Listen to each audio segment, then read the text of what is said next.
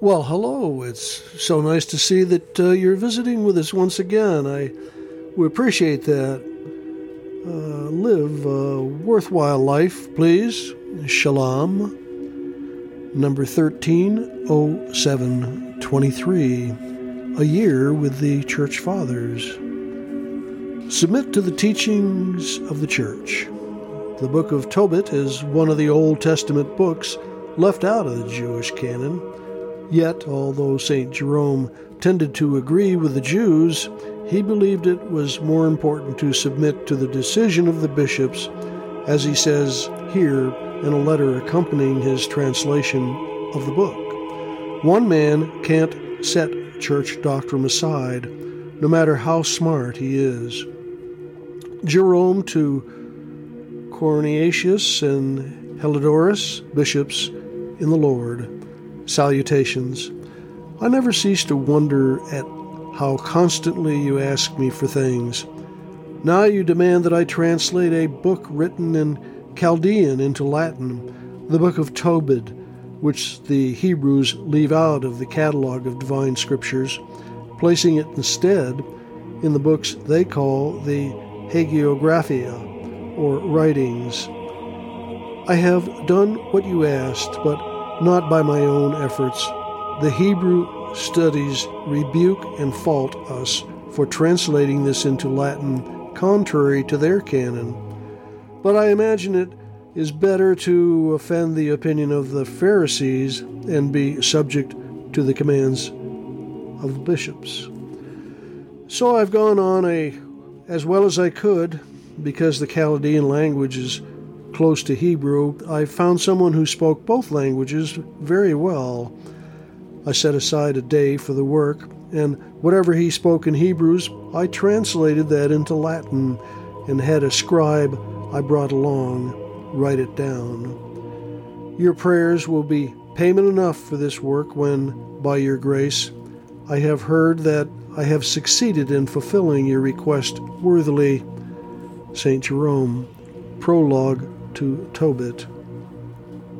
When I personally disagree with the Church's teaching on some matter, do I have the humility to submit to the wisdom of the whole Church? Closing prayer. Father, give me ears to hear your truth, so that I may glorify you without ceasing in your holy church. Through the year with Thomas Merton. True artistic freedom. True artistic freedom can never be a matter of sheer willfulness or arbitrary posturing. It is the outcome of authentic possibilities, understood and accepted in their own terms, not the refusal of the concrete in favor of the purely interior. In the last analysis, the only valid witness to the artist's creative freedom is his work itself. The artist builds his own freedom and forms his own artistic conscience by the work of his hands. Only when the work is finished can he tell whether it was done freely. Raids on the Unspeakable. Magnificat, July 2023. A reading from the Gospel according to Matthew, chapter 10, verses 7 through 15. Jesus said to his apostles, As you go, make this proclamation The kingdom of heaven is at hand. Cure the sick, raise the dead, cleanse the lepers, drive out demons. Without cost you have received, without cost you are to give. Do not take gold or silver or copper for your belts, no sack for the journey, or a second tunic, or sandals, or walking stick. The laborer deserves his keep. Whatever town or village you enter, look for a worthy person in it, and stay there until you leave. As you enter a house, wish it peace. If the house is worthy, let your peace come upon it. If not, let your peace return to you. Whoever will not receive you or listen to your words, go outside that house or town and shake the dust from your feet. Amen. I say to you, it will be more tolerable for the land of Sodom and Gomorrah on the day of judgment than for that town. The Gospel of the Lord. Meditation of the Day Without cost you have received. Today the Church celebrates the feast of St. Henry, who, from 1002 to 1024, was emperor of the medieval Holy Roman Empire and thus the most powerful man of the Europe of his time. He was canonized because he placed his power at the service of what is true and what is good, because he recognized power to be a duty of service. So we can venerate him, but as a model from whom we can learn, he seems hardly to come into question. The difference between the situation of his life and ours is too great. The problem most of us face is not how to cope with wielding power, but coming to terms with our lack of it. And if he had to struggle to avoid letting himself be blinded by wealth, most Christians in most parts of the world are concerned about how, in their poverty, they can keep God in their view. So, to begin with, this saint seems to be very far distant from us. But today's collect translates his life into a way that concerns all of us. Our starting points are, of course, different, but ultimately the direction is the same. The collect, as it were, picks out the thread from a host of external events and thereby shows us all the way. First of all, this prayer tells us that St. Henry was endowed with abundant grace. He was not what he had, he was from his own resources.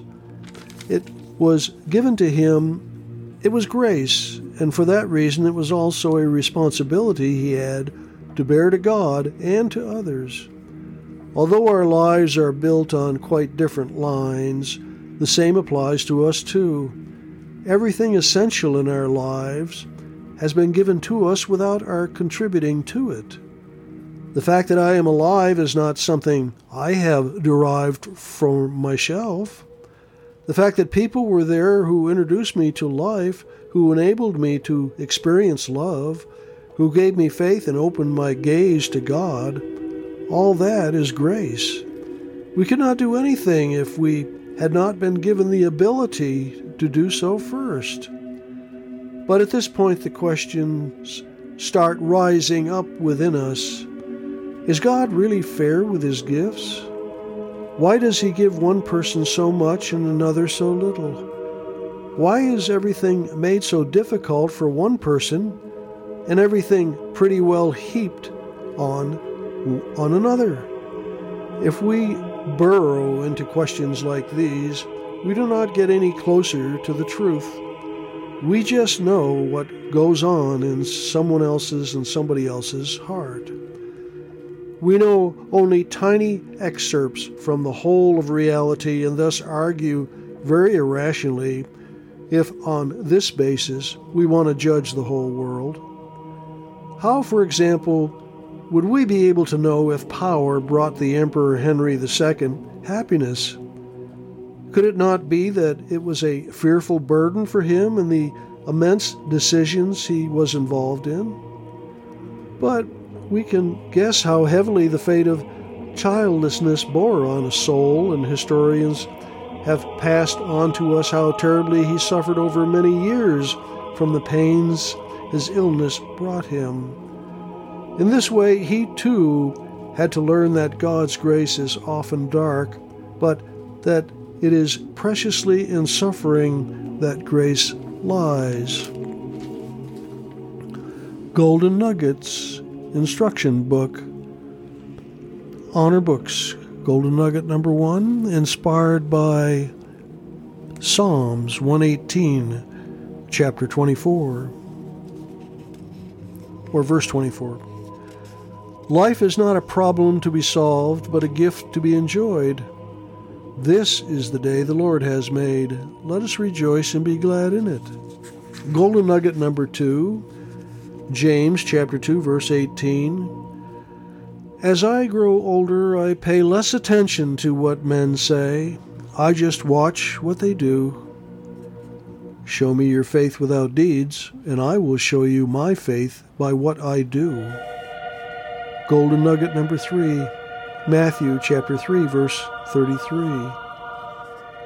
Some people reach the top of the ladder of success only to find it is leaning against the wrong wall.